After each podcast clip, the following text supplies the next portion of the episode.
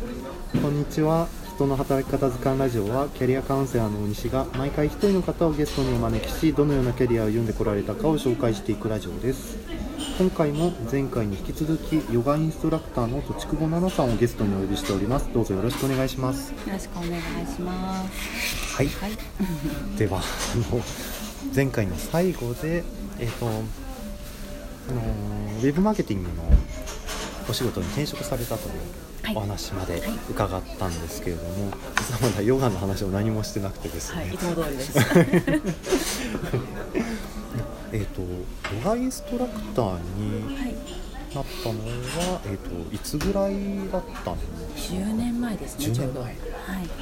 い。インストラクターとしては、そうですね、10年前。で、日本で資格を取って、はいあの、まあ、身内に教え始めた。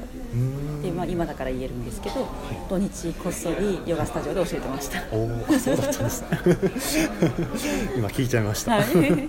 当時ね副業とかってあんまりこんなメジャーじゃなかったのでこっそりやってました、そうですよはい。じゃあちょっとそもそもといったところなんですけれども、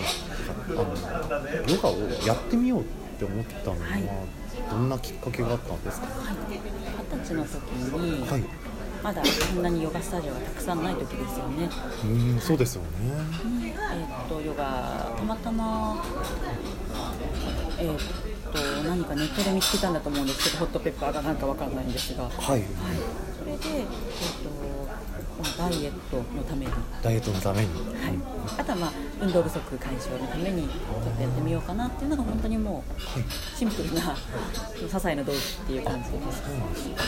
ゃあその時はまだヨガにしようかどうかもまだ決めてなかった決めてないです。ただ、まあ、もともと中高バレーボール部だったので、あそうなんですねただバレーボールをやるって人数集めなきゃいけないです。体育館借りなきゃいけないし、ん簡単にできないので、はい一人で手軽に始められるもので絞っていたら、まあヨガっていうものがあるというところでヨガに出会いました。見つけたんですね。で実際に受けに行ったと。そうですね。受けに行ってからは、はもうずーっと継続してやってたんですか？全然です。もうあの仕事が忙しくない時だけですね。なのでもう23年まではいかないですけど、い。もう数ヶ月行かない時とか1年行かない時とかもありました。はあそうなんですねい。じゃあなんか行き始めてもう本当ヨガの世界に染まったっていうよりかは、はいもう行ける時にのんびり続けてたはい。っていう感じなんですね、ではあのそこからあのインストラクター、はい。あ教わる側から教える側になろうと思ったのは、はいなんかどんなきっかけがあったんですか？ねえっと、2つあるんですけど、い。1つは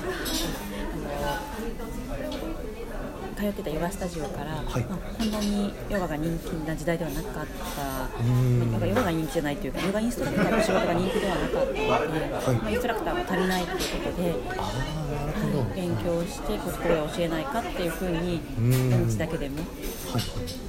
やらないかっていうようなお話をいただいたことがきっかけの一つで。スカウトですかそうですね。でもう一つは、あのまあ、どちらにしろヨガを続けるにしてもはい。詳しくこう体の構造だとかん。ヨガの仕組みみたいなのを勉強した方が効果的なんじゃないかなっていう思いもあって、はい。まあ、どちらにする自分にもメリットがあるし、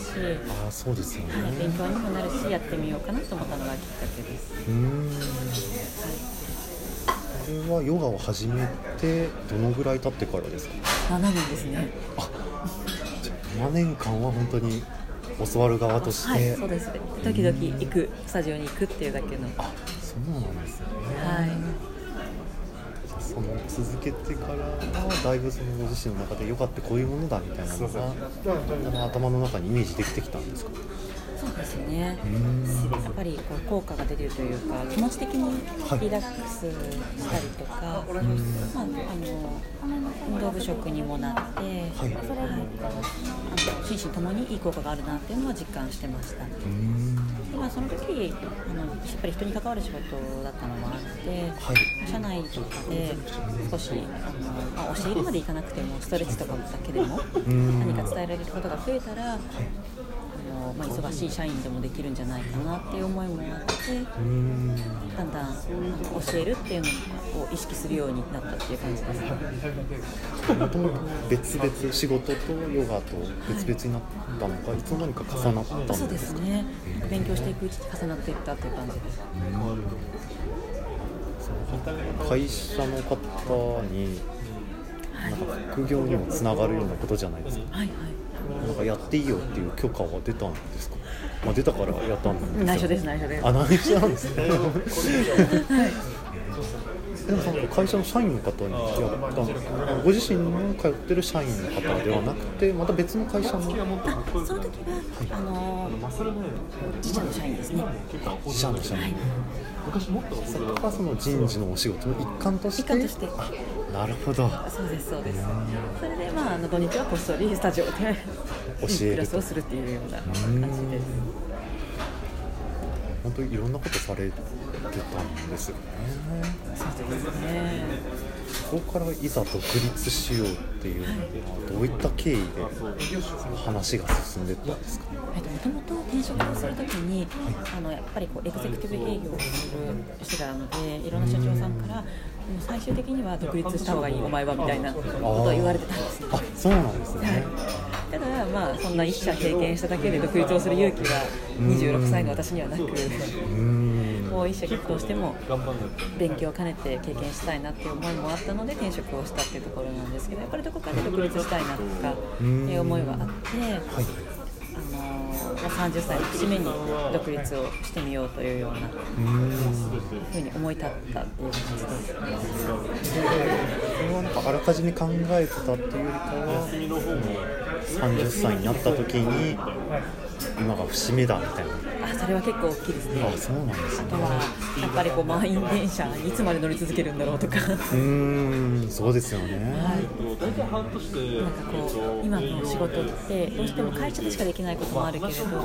会社を離れてもっと今の仕事を膨らませてやってみたいなって思ったのもきっかけで外に出ようという思いが芽生えています。会社の枠を超えて、はい、っていうことですよね、はいその段階まで行くのその独立する時はまだそのご自身の事業としては形になる前ですか？それもある程度形で出来上がってた。準備は1年間してましたね。準備はされてたんですね。結局大きくどんどん毎年変えていくことにはなるんですけれども、はい、ではその独立した後のお話なんですけれども、はい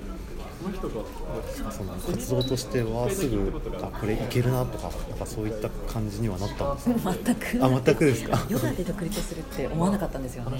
今までどうしても採用とか人事研修ってことをやってきたのでどうしてもそっち絡みでこの仕事を取らないといけないって思ったんですけど、どうしてもは若かったので、はい、そんなにすぐに仕事が取れるっていう感じでもなく、はい、本当に今までお付き合いになるお客様が個人的にあの、まあ、個人的というかお客様の会社とやらせていただくっていう感じだったので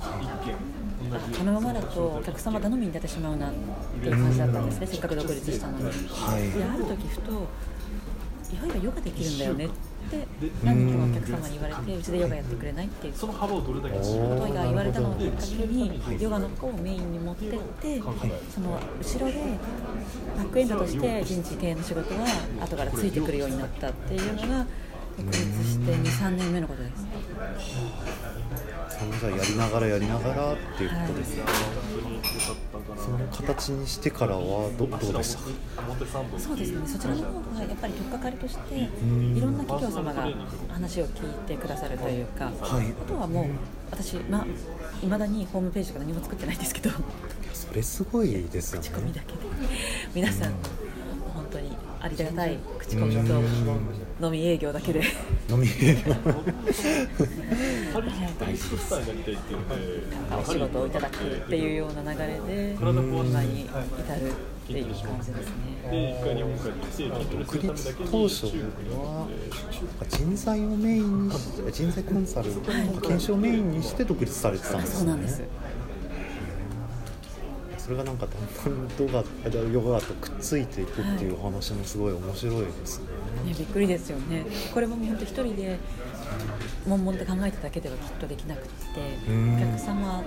といろいろやるうちに見えてきたっていう感じですね。そのやっていくうちにお客さんから言ってくれたそのヨガってできるんだよねみたいなそういった言葉をなんか徐々に拾っていくうちに形になったみたいな。そうですそうです。は形なんですね。い。いやでもそれをちゃんと拾ったのもすごいですよね。えーまあ、常にやっぱり考えてたからでしょうね、こうして、こうしていったらいいんだろうとかっていうのは、